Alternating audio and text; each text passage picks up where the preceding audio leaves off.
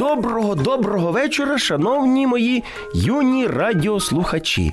Мені приємно, що ви не пропускаєте жодної моєї історії. І ось я щойно пригадав про одного хлопчика, якому вдалося змінитися і стати зразковим. Саме про це і будуть мої історії в наступні вечори. Отож, слухайте, адже ми розпочинаємо.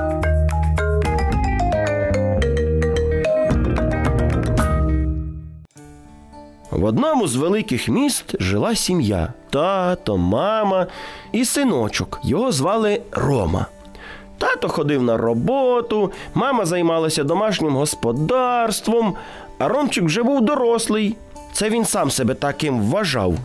Він всього-навсього ходив лише у школу четвертий клас. І слід сказати, що наш Рома дуже любив бавитися у дворі зі своїми друзями. Кожного дня дорогою зі школи додому Рома затримувався у своєму дворі з друзями і бавився.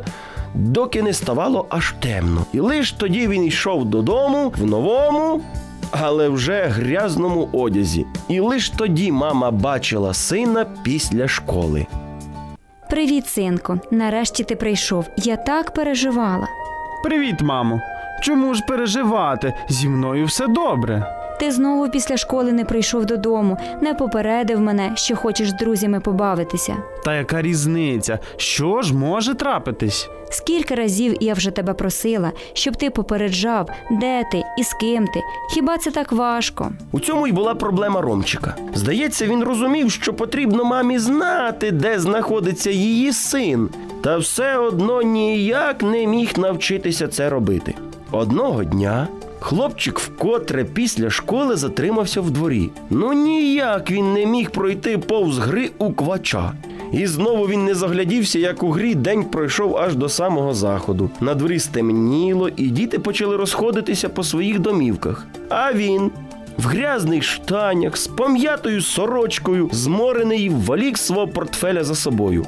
Прийшовши під двері своєї квартири, він подзвонив у дзвінок, та двері залишались закритими. Можливо, мама не чула дзвінка? Подумав хлопчик і знову подзвонив у дзвінок, та двері, як і раніше, залишалися закритими. Мама завжди була вдома. Що ж тепер змінилося? Може, щось сталося? Хлопчик після чергового дзвінка у двері почав хвилюватися і думати, що ж то сталося таке серйозне. А, точно. Мама пішла у магазин. Я трішки зачекаю, і вона повернеться. Це була наступна думка в голові хлопця. Та зачекавши під дверима півгодини, мами все ще не було. Тоді він зовсім злякався. Ромчик почав плакати, і цей плач почула сусідка. Вона відчинила двері і запитала у Роми. Що сталося? Не знаю, де поділася мама моя. Не переживай, заходь до мене. Разом будемо її чекати. Пізно ввечері, коли Ромчик, сидячи за столом в сусідки, втративши всі надії,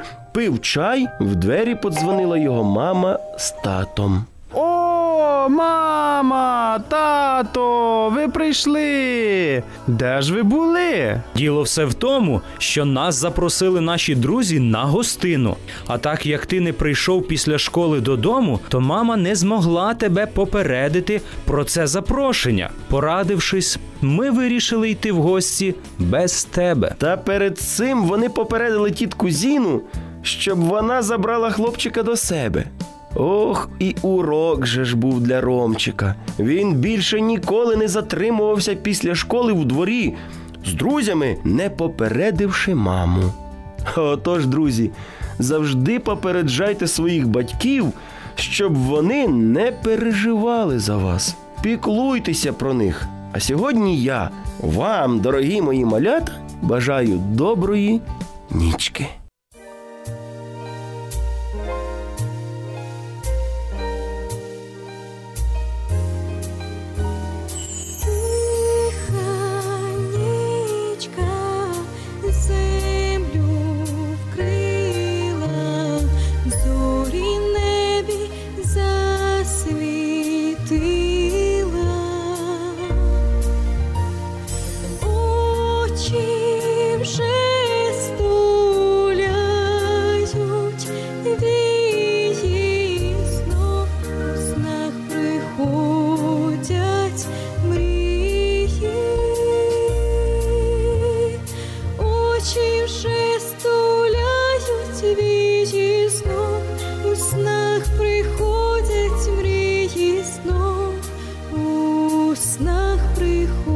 it please